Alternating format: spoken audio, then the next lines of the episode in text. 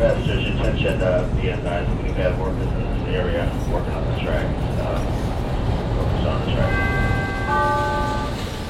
Welcome to Deeper Dish. Welcome to the first episode of Deeper Dish. I am super, super excited. My wife always tells me that I, I don't show emotion very well. So if it doesn't sound like I'm super excited, this is me being really excited. So I, I apologize if, it, if it's not coming through. But I'm excited. Today, my co host, Morgan, and I had a chance to sit down with Elle. Elle and I attended grade school together many, many years ago, many, many moons ago. We lost touch shortly after grade school and we reconnected recently on Facebook. And through that reconnection, I learned that Elle had experienced some tragedy, some hardship, and adversity uh, in her life. Up until recently, she wasn't really able to kind of share that story. And um, she agreed to come on the show and talk about it one of the reasons actually that Morgan is helping me co-host this show was my need to create a safe space for Elle to really share her story. So we're just gonna get right into it now. So I guess where we'll start is tell everyone how we met. We met a long time ago in grade school.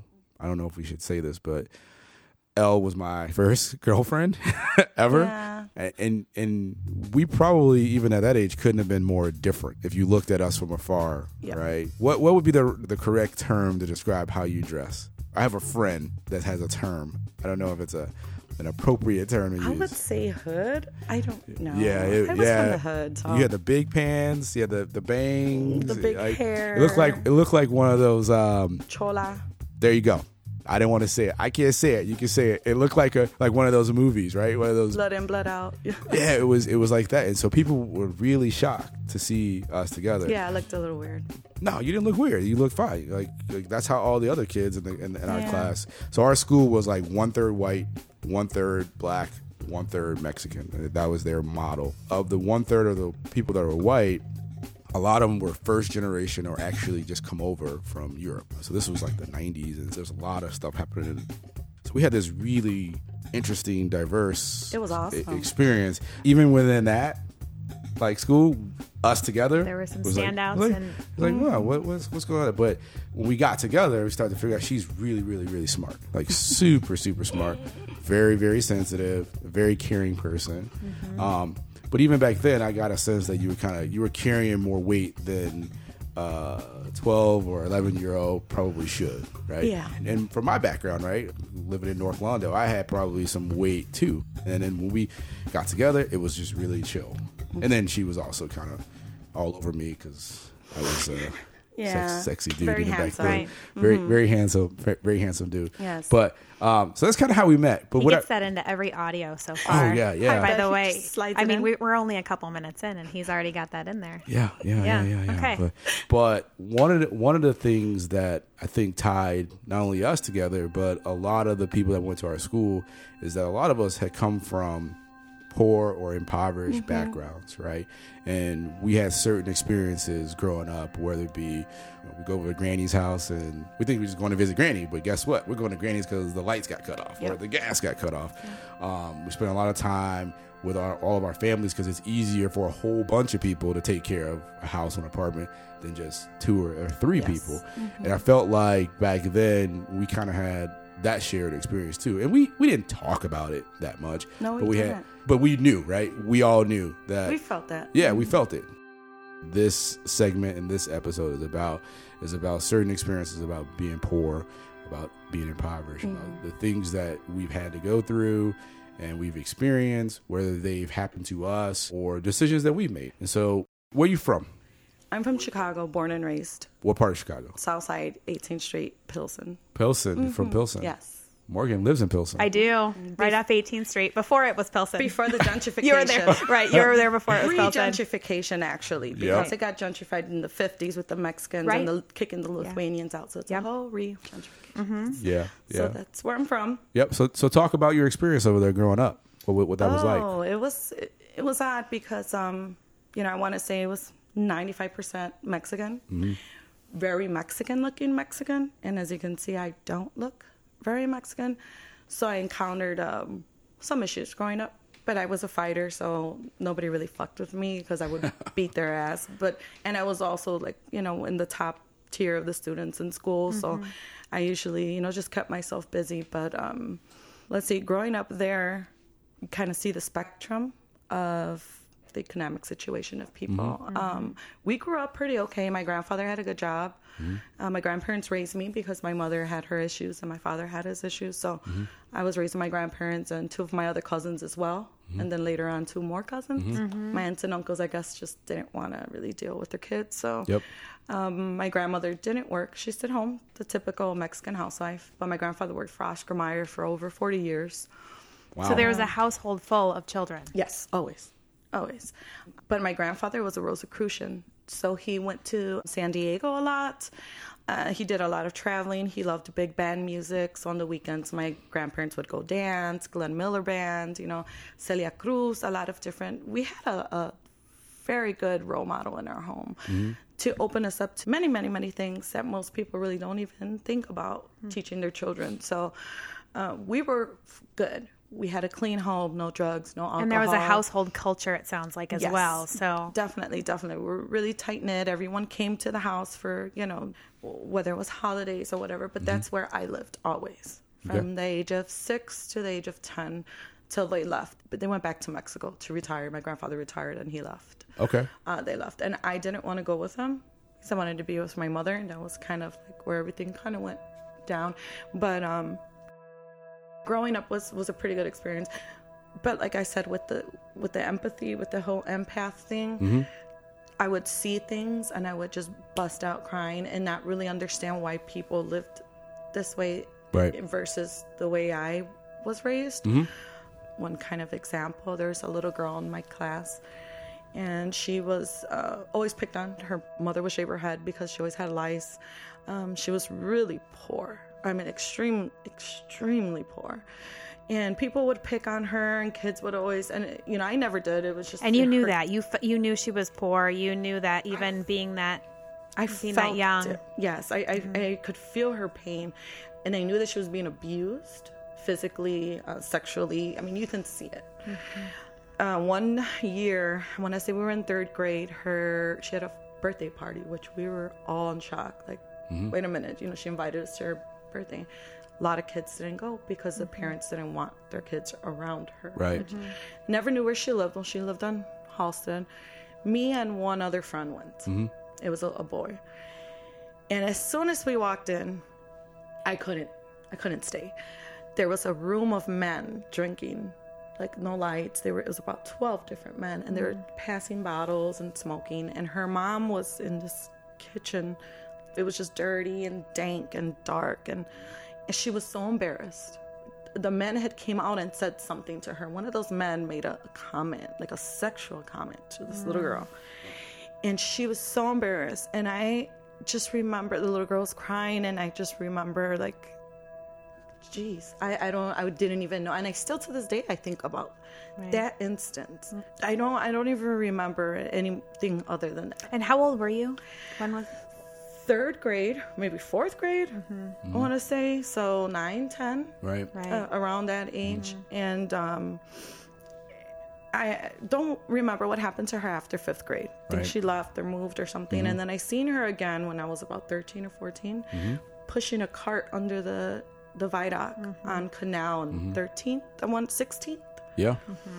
And I just started crying. And I just was like, oh my God. And I still wonder what happened to her. Like I said, I I always missed my mother and all that growing up, but I had mm. a great home to grow up to, clean and, and, and ha- you know, happy. I thought I had a really good childhood, mm-hmm. but I always had that missing my mom thing. Sure. Right. But when it's compared, and I always felt like that, like always be grateful. My grandfather always told us that, like we may not have everything, Yeah. but look around you and look at your surrou- surroundings. Money isn't everything. Mm-hmm. It's not. If you have love and you have caring and understanding and compassion in Yeah. your home, Yep.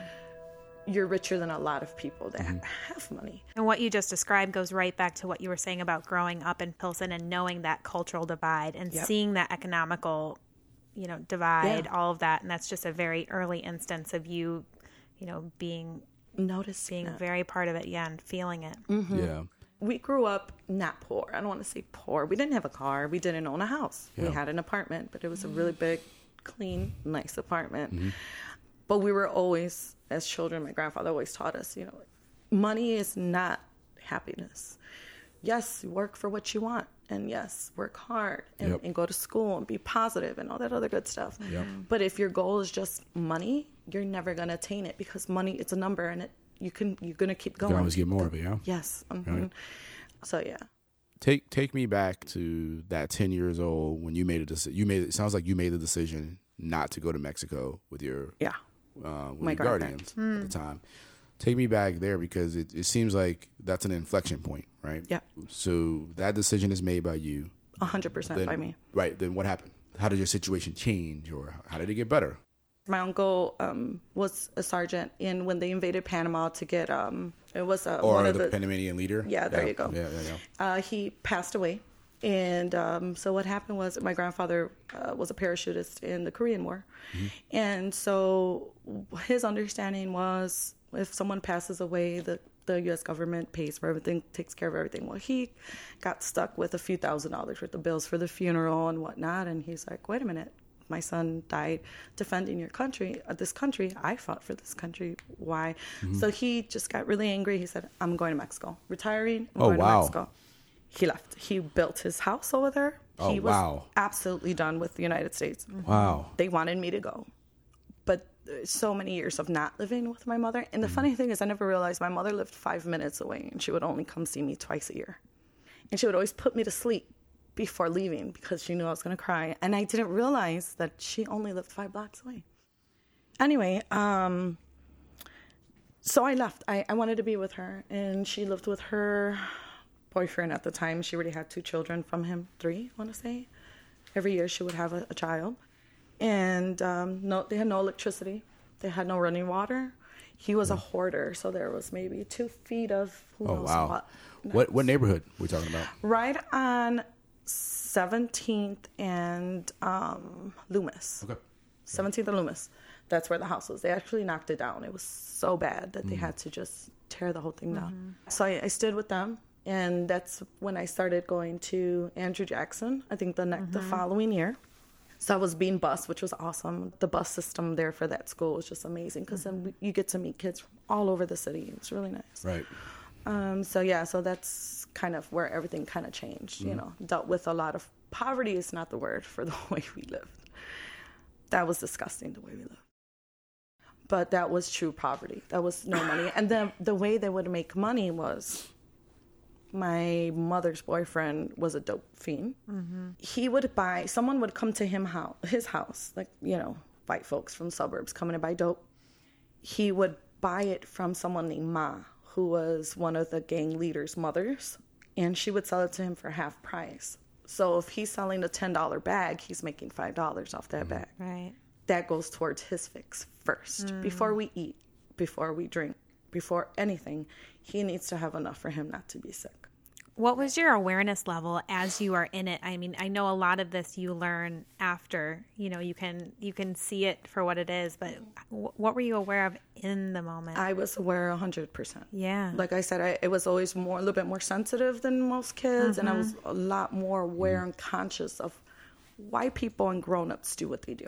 wow. Kids don't really understand it, you know, and I was very conscious of it at a really early age, so it was really easy for me to understand. Like I was at the point where I'm like, shit, what did I do?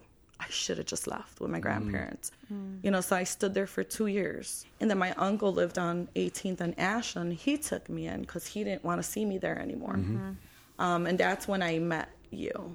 That was in seventh grade. So that's when I met you. That's when I started going, when we started talking and everything was when I was hmm. living with my uncle. Yeah, I didn't know that. I didn't. Yeah. We never really. I mean, we talked about certain things, but we mm-hmm. never talked about those two Mm-hmm. Home. transitions Yeah. Before you and I started becoming friends. he you know we lived in an apartment. It was a small apartment but it was clean. There was food. There was water.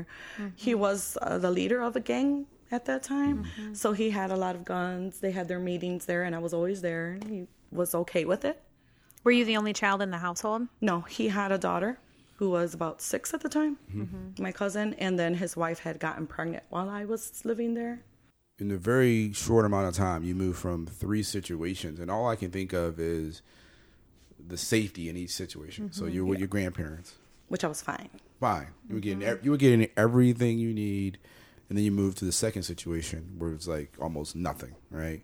And then you move kind of with your uncle, and it's it's safer, but from the outside, guns and, and and it's probably people are doing what they need to do. This is the life they live. But you did you feel safer? oh, very safe.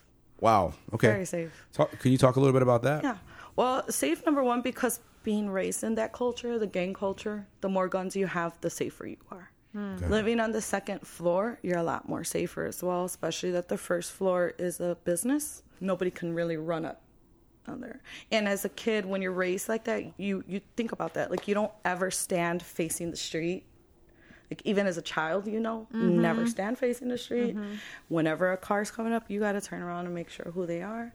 If you see someone running, you better make sure why they're running. Make sure they're not running towards you. Like mm-hmm. it's these little things. But Yeah. I felt safe with him because he was chief and he had all these guns, and I was safe. And every time I walked down the street, I had at least three people walking with me, mm. so I was safe.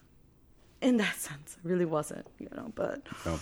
that's part of even still to this day. I'm hood. You see my tattoos. I talk a certain way, No. but I'm also intelligent, and I also understand why people do the things they do. You know, I don't blame it on anything other than everyone has free will, and we mm-hmm. all, you know, mm-hmm. choose to put ourselves in certain situations. I was kind of, I couldn't do much for myself at 12, so I kind of had to go with the flow and, and mm-hmm. go wherever I was safer. Yep. As you shouldn't have been been expected to do much for yourself at twelve. You know. No, right I- That's- it, it's yeah. but it's it is interesting though because one of the things you mentioned to me in conversation whether it was on facebook or in person some people have to grow up faster than others Yes. given their situation whether it be um, family situation whether it be whatever they're going through it seemed like you grew up really fast in a short amount of time can you can you talk a little bit about how those experiences maybe had helped you grow up faster. Do you think that was a good thing, or you think that was a, a bad thing, or you something you wish could have gone differently? the main thing that I've seen, and I and I've talked about this with my daughter who's 19. I I don't see having children and raising children as an economic thing. A lot of people are worried about money and how you're going to send them to college. It's more about what kind of person you're showing them to be, what type of mm-hmm. human being mm-hmm. you are mm-hmm. showing them to be. Money doesn't really mean it. I wasn't raised with it, and it doesn't mean anything to me right now. I would rather go live somewhere and and live off a barter system than even use money. I, don't Yeah. really care. But um, my point is, I feel like I did grow up really fast, and I'm glad because I used this as a point to show my children to be the kind of mother I didn't have and the type of role model growing up that I didn't have. So, in turn, the mistakes I feel like the grown ups around me made and the reasons as to why I had to grow up made me a better mother. Everything is intertwined, there's no coincidences. So, many, many years I, I dealt with depression and I dealt with um, suicidal thoughts and I, I dealt with all these things because of my upbringing, because I didn't finish school, because I didn't, you know, everything kind of like fell after I went to DCFS after I lived with my uncle because I moved back with my mother, all these other issues. Um, And what, when was that? Sorry for point of reference. What how, what age was that? That was when I was when you started noticing the feelings and started noticing the depression and um really. er, oh, this since I was like six years old, I can say I was depressed. So it, it was there. Yes. The whole time. the whole time it was there. If it wasn't for me having to deal with all that, I don't think I would have been the mother I am today. And my daughter, my 19 year old, would not be the awesome person that she is today. Mm. She is amazing. I always felt like someone owed me. I felt like someone owed me all these years of childhood that I was robbed of and of just being carefree and not worrying about anything. Someone owed me. So I lived a lot of years being resentful and hateful and, and you know, drowning it with alcohol and booze and not being responsible. And I see my daughter, she's 19, she has two jobs, she doesn't want any children, she's very independent. Mm-hmm. And I'm just like, yes, it were it, it was for a reason. right. You know, sometimes you have to forget mm-hmm. about yourself when you become a parent. Mm-hmm. You have to always be happy and make sure that you're emotionally and, mentally well enough to raise children, to raise these little human beings, because that's what they are. They're just little human beings that soak Yep. everything up. They soak everything up. Yep. You got to give them something good to soak up. That's how I feel about it. I think that's my opinion. It's, everything happened for a reason, and I'm totally happy with it now. I'm okay. It doesn't make me um, angry anymore. I don't feel resentment towards my mother and my father. Yeah. My our, my relationship with my father's awesome.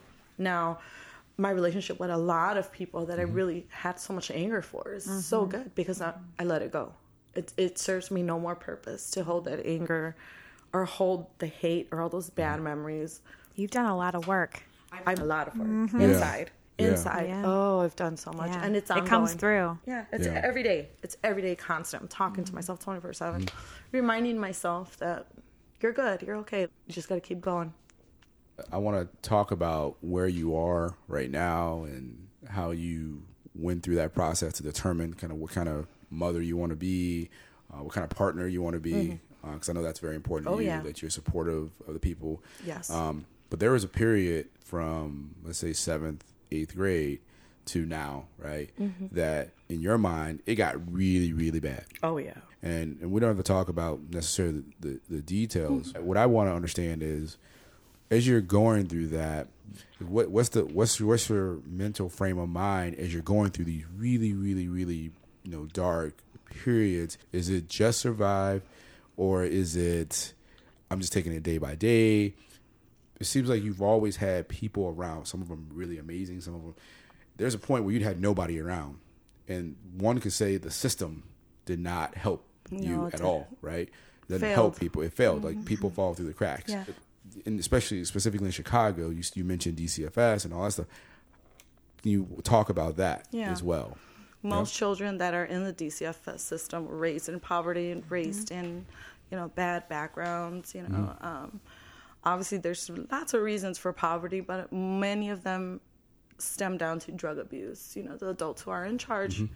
just cannot get their self together. Mm-hmm. Can, do not want to get a higher education. Do not want to get a better job. Can't get a better job. You know, whatever, whatever the case may be.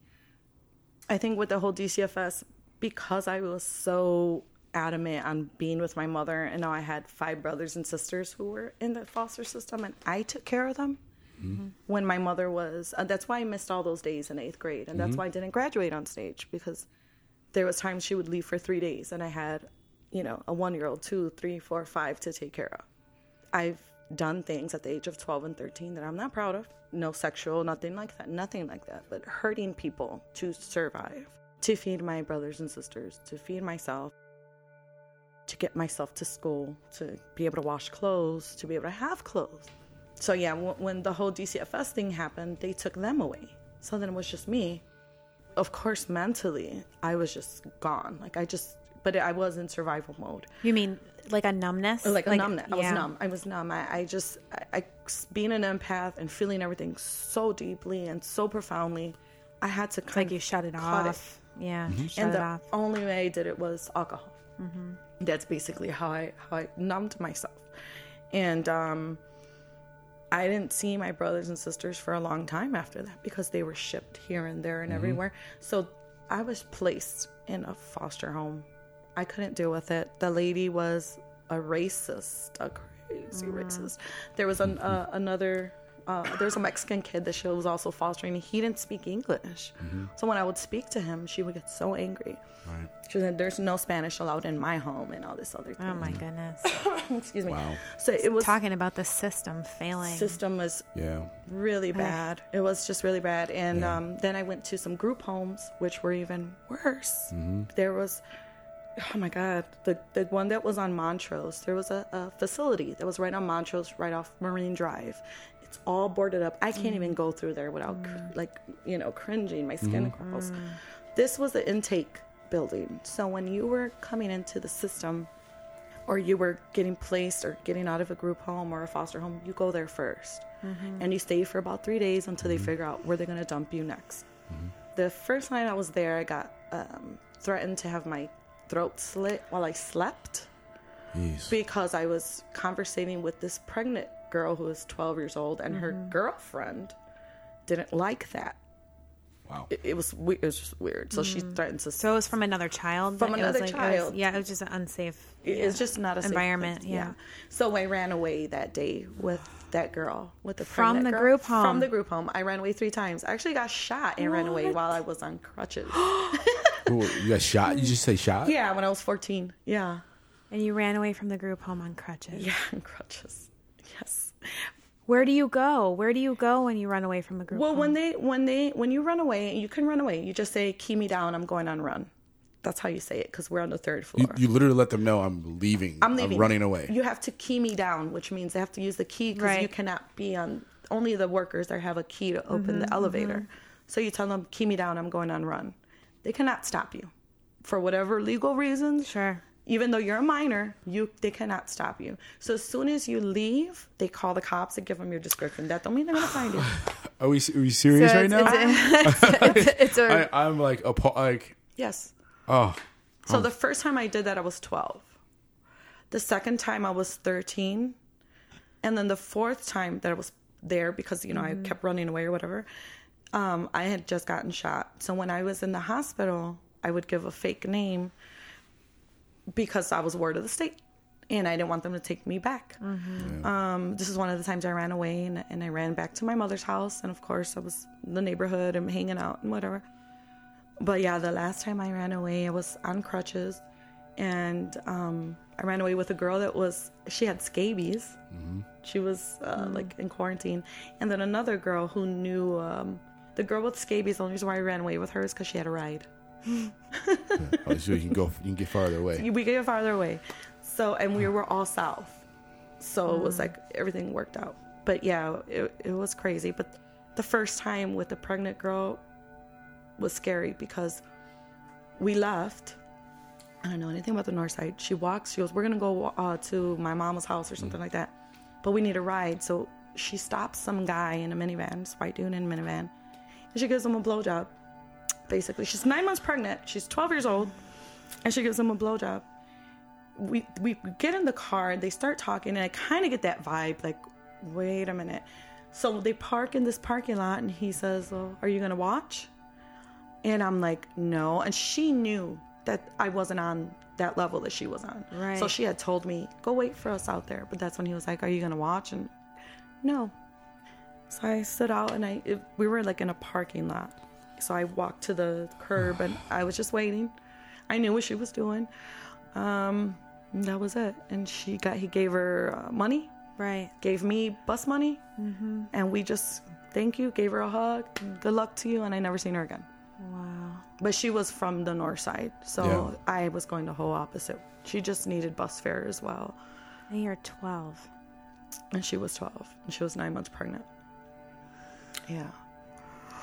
Man. So Wow, I mean, Mm. in, in these experiences I'm hearing for the first time, it's it's it's especially now I've got a kid. It's it's it's hard for me not to cry. yeah, Um, I don't talk about these things to just you know, yeah, especially those instances Yeah. where I kind of have pushed them, pushed them back because I don't want to, Yeah. because I don't Protection. I don't think, I feel. Mm-hmm. So it's like when I have a memory, it's not just thinking. I'm feel yeah. feeling what Yep. I felt at that moment. Nope. It, I wasn't scared. I was hurting for her. Mm-hmm. It had nothing to do with me. At that moment, I was irrelevant. It was more for this girl, this 12 year old, my age, and I'm a virgin. I've never had any type of sexual contact. And this girl's already a pro. Right. Basically, basically Yeah. a prostitute yeah. It's stuff that I've I've seen a lot, a lot, Yeah. a lot of There, there's stuff. there's this common theme I hear in a lot of your stories. Mm-hmm. There's always I was trying to get back to my mom. Yeah, I was That trying was to, always. I was trying to get back to my mom. always. And when we That was always. and we talk about you know poverty and being poor and it sounds like you're saying that there were at the time there were decisions made that didn't help her help be able to help you No. but yet you were still i mean you a 14 year old on the north side of the city trying to get back to the that's not easy No, it's not. but it seems like that i, I hear that it's, it's it's always coming back It was So- always that. It was always Yeah. going back to my mom.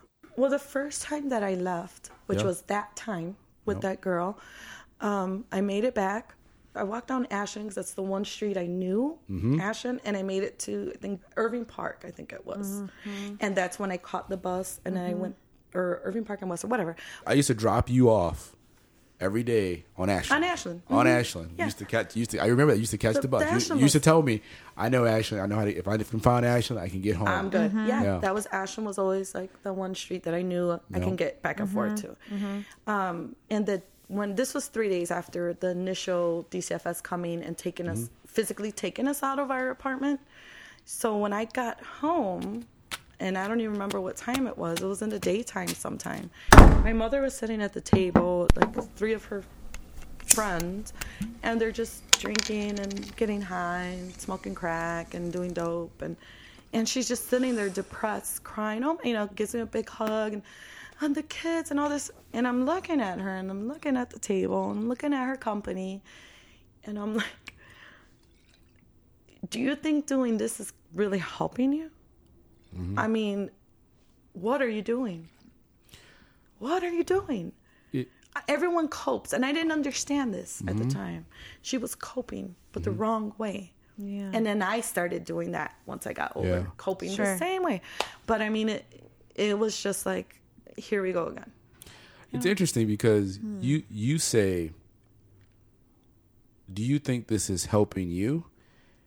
And a lot of people would say, "Do you understand what I had to do to get back to you?" No. I, I just think it's interesting for that you say it the way you say it. Yeah. Right. Hmm. You say, "Is this helping?" You're you. You are. You're very concerned with other people, and, and, I and I've always loved that about you. But you went you went through war zones, you people you didn't know, what you experienced, you know, this prostitution thing to get back to to this person. And that's that's interesting that you didn't bring that part up. You didn't say, "Well, man, I went through a whole bunch of stuff to get back to you." that wasn't even Yeah. that wasn't even really my my concern was her Yeah. and plus she was battling cancer at the time Yeah, okay. so it's like i was more concerned with her mm-hmm. obviously she wasn't concerned with me Yeah. you know those tears that were falling Did uh, you know just- that at that point? yeah That you knew, you know, you knew Yep. that she wasn't concerned with you. Yep. And what did what did that do? it just kind of I I knew that she was at that moment I knew we were never gonna be together. You know, I knew my brothers and sisters weren't coming back. I knew I could never be with her. And I knew she was not going to do what she needed to do. She did though. Mm. She ended up no, I'm sorry, before she got the apartment, she was in a halfway home mm-hmm. uh, for about nine months on the west mm-hmm. side. Mm-hmm. She did get clean, and that's how she got the apartment. That's how we moved to 21st and Washtenaw, where I started um, gangbanging and all that stuff. That's that's when we moved there. But then she just met funky people that she shouldn't have been hanging out with. Yep. Got her right back into the same Right. old situation. Oh no. Because you know, if your friends, if you're whatever you are, and your friend's not getting high with you, Right. You want them to get high with you. Yes. that's just the way it works. It is. there was no reprieve. There was no.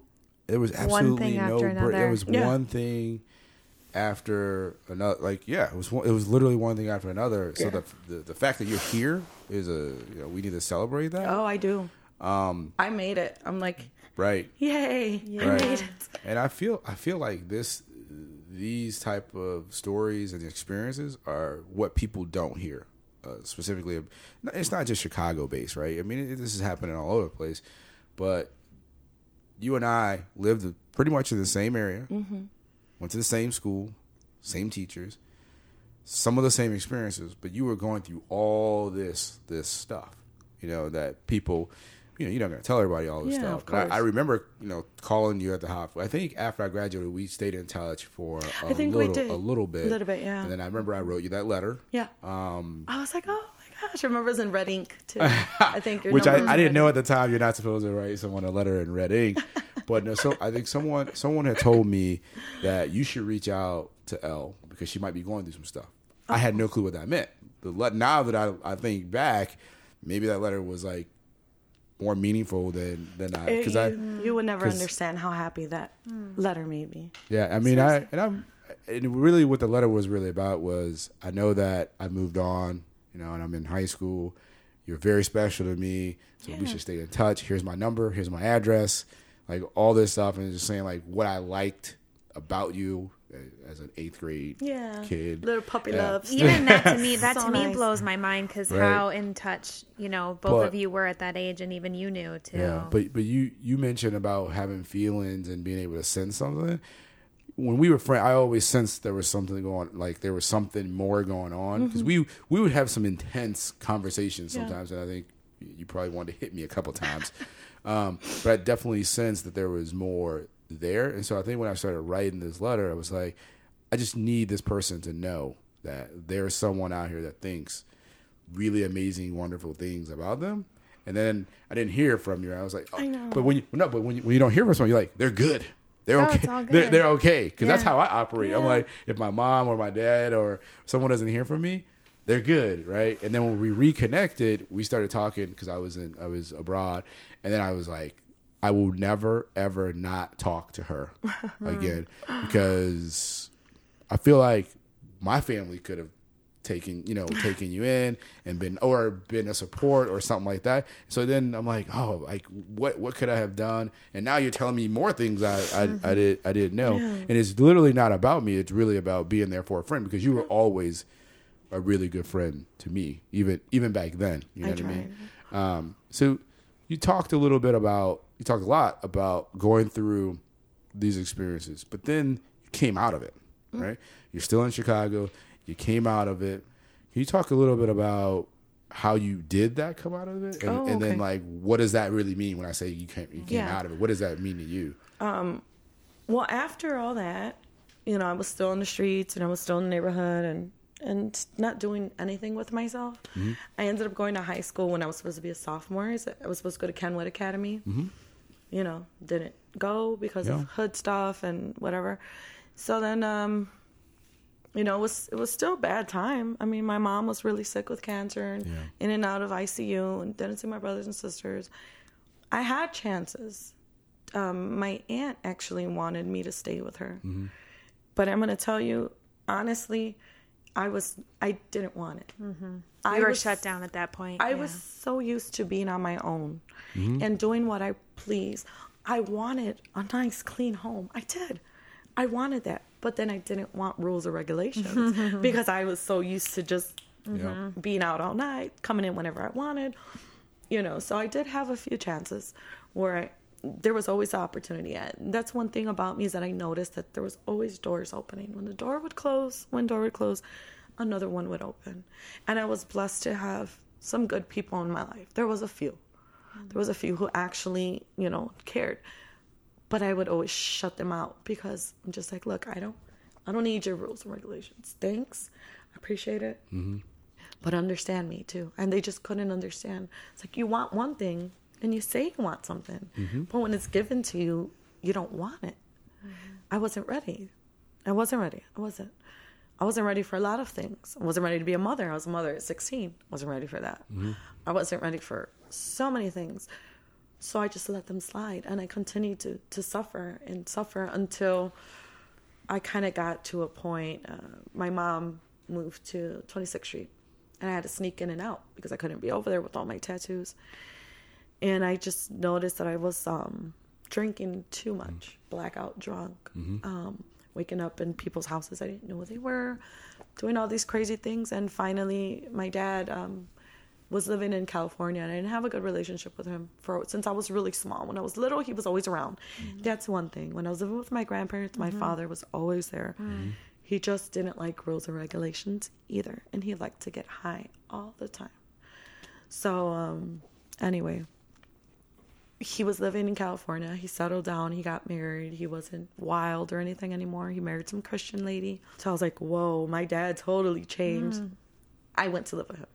And if it wasn't for me leaving for those two years and getting away from all the, the negativity was just bearing down on me. And this is when I started noticing the difference between negative energy and positive energy being mm-hmm. thrown at me from different people. Like I really mm-hmm. started noticing it and kind of getting a grasp on how it's affecting me and how badly people's own stuff was affecting me. And it was it was wonderful. And so, what age was that that you left? 19. 19. So you were there till you were 21? Yes. Okay. Those are pretty formative years. Yeah. Mm-hmm. Mm-hmm. It hel- helped a lot. You literally had to move away out of the state. Remove herself. remove your you literally Remove had to remove yourself from your environment Mm-hmm. to change the trajectory Mm-hmm. And i don't i'm gonna say that again you had to remove yourself Mm-hmm. that's that's like pretty that's pretty powerful I knew that there was no way for me to not go back to the hood every once in a while, Yeah. not want to call somebody to go party. I knew it. I was like, there's no way. I, I can't. And Yeah. I, I need my kid to get the hell out of here. And I need to be healthy for my child. yeah Because I was just leaving her here and there and everywhere. I just didn't want to. And I would Yeah. Mm-hmm. hurt when I would leave her. But I was too selfish. I'm like, no, because I don't want to feel hurt. I don't want to feel nothing. I want to go and I just want to feel good. And I just want to feel good any way I can. Um, so yeah, I was there for two years, and it was. Uh, there was uh, another issue I had when I was there. I was pregnant, and I didn't know until I got to California. That is a whole other drama. A lot of problems with that as well. As you, I don't have a baby that's 16, 17 years old. Right, So a baby, pa- the baby passed away when he was born. But um, my father stopped talking to me. I got there in October, and in November I found out I was pregnant, and he was like, "So I was living here, there, and everywhere in California, not even knowing anything." Um, got in contact with this people who helped me. I was living in um, Redondo Beach, actually, in a mm. really nice area over there with this really Christian lady who was helping me during my pregnancy because I was supposed to be on bed rest mm-hmm. through this organization. It's just a lot of crazy stuff. Yeah. But I despise religion. I despise it. But they helped me to open up spiritually. Mm. It really helped me to understand myself spiritually. I was 23 when I came back. Just really totally opened me up to mm. my first real adult relationship was there. Mm-hmm. Uh, my first real heartbreak and all that because I never that was the one thing as a teenager I never was in a relationship. Mm. And I never let anyone get close even Right. remotely close. And if I did start to have feelings I was gone. I would go ghost mode like this mm-hmm. because I had enough going on. I didn't need to be romantically mm-hmm. hurt by someone or broken you know. You don't have the dealing- capacity. It, sounds like you don't have the capacity. It was like, there's I so never much thought going I, on. I never thought I did. I actually never been in love with anyone. Unfortunately, my husband, I love him for the person he is, but I was never in love with him, and I was never in love with any man, and I still don't think I ever have been. Mm. But the past two years, I was in a relationship two years ago, and it showed me that yeah, I, I could. I'm capable. I actually let myself love mm-hmm. someone and let myself be loved. Mm. So it was nice, but I mean, yeah, California changed my life for the better. Mm. And then when I came back, I lived with my mom again but this time she was already in remission. Mm-hmm. She didn't have to be a dope fiend because she got morphine legally through her doctor. Mm-hmm. She would smoke crack when she would get her SSI check, maybe two days out of the month. But other than that, she was clean. Mm. And she lived up north. Uh, she got married for, for papers to help this guy get his papers. So we were living in Jefferson Park. I mean, total difference. Jefferson Park to 18th Street, 21st is just Yeah. And this is still on the uh, kind of like the upward swing of me yeah when Yeah. i just left california. So Yeah. i was still feeling really good about myself. Um, i felt like a whole new person. I mean i totally felt amazing. And i yeah, I made some mistakes of course because i s- kind of fell back into some things. But um, after she passed away she passed away in 2006 2005 i'm sorry. Um, so i had nowhere to go she was gone i had nowhere to go um, I met my husband and we kind of you know, I needed someone. He was there. He needed someone to help him. He had a drug issue. And we just helped each other to become who we are today. We've been together for 10 years. And um, if it wasn't for him, I wouldn't be here. I seriously think that. And if it wasn't for me, he probably would have been dead, overdosed, something. Hmm. So, Wow. yeah. People come into your life for so many different reasons and they show you so many things. And it, you know, it's kind of hard to explain, but it's remarkable that you have had a relationship that has sustained for 10 years Yeah. given that you've been through so many tumultuous relationships and you were so shut down for so long. I do. And I and I What was a just cutting beautiful everyone off. thing. Yeah. Yeah. Well, We have two children together, so mm-hmm. we're always going to be in each other's lives. Mm-hmm. You know, we're separated right now, but I mean, be honest, you know, I'm, I'm not trying to have sex with anyone. So if I want to have sex, I'm gonna have sex with my husband. Yeah. You know what I mean? Yeah. Just keeping it real. I mean, I'm not trying to catch no diseases, and I don't want to deal with no crazy people. And Right, he doesn't want right. anyone. He doesn't want to be separated. Mm-hmm. I do. You know, I have a we, me and my daughter had a bad relationship because of him. He had his own little craziness that I had to kind of deal with and go through. Um, but yeah, you know, we've we've worked through a lot of things, and Yeah. I wish him well, and I will always be his biggest fan. I will always try to to work everything out properly. You know, Yeah. not relationship wise, but any any other because we have children and Yeah. they need to see Yeah. this. We will always co-parent Yeah. no matter what. So But it sounds like it goes more. It goes beyond more than just parents. You actually care about this person. course, like he's one of your best friends, you know. And He- so there's a lot of love, like there I've- because of that. he has so much love for me. Yeah. He's seen me at my lowest. Mm-hmm. He's helped me through my depressions, through everything, everything. Yeah. He sees me. I don't take a shower. I won't take a shower for a week. Brush my teeth. I'll be so depressed. You're so beautiful. You know what do you mm-hmm. want to eat? Yeah. So when I when I sit here and I listen to you talk, the the the, the I just get one a word just keeps coming back up. It's just like for me, it's like unbroken. It's like you, you don't stop. You know, like Can't. even even when you describe certain things that some people might be like, that's still kind of not the greatest. You're like, nope. We're gonna keep moving. We're gonna get better. Survivor. That's the word that came up for me. Yeah, Yeah, su- just- survivor. You got to. hardcore. Yeah. Survivor. That that is that is interesting. I, I thank you for pouring your heart And out. And so much love. That's what I yeah, was just you've been pouring your heart out. Deeper Dish this week was hosted by Farah and Morgan. Our amazing intro by Alyssa Moxley. Mixing and editing was done also by Alyssa Moxley. Our outro was performed by From Beyond These Walls, and the song is City of Dystopia. You can find Deeper Dish on iTunes or wherever you listen to podcasts. If you want to contact us directly, feel free to contact us at deeperdishchi at gmail.com.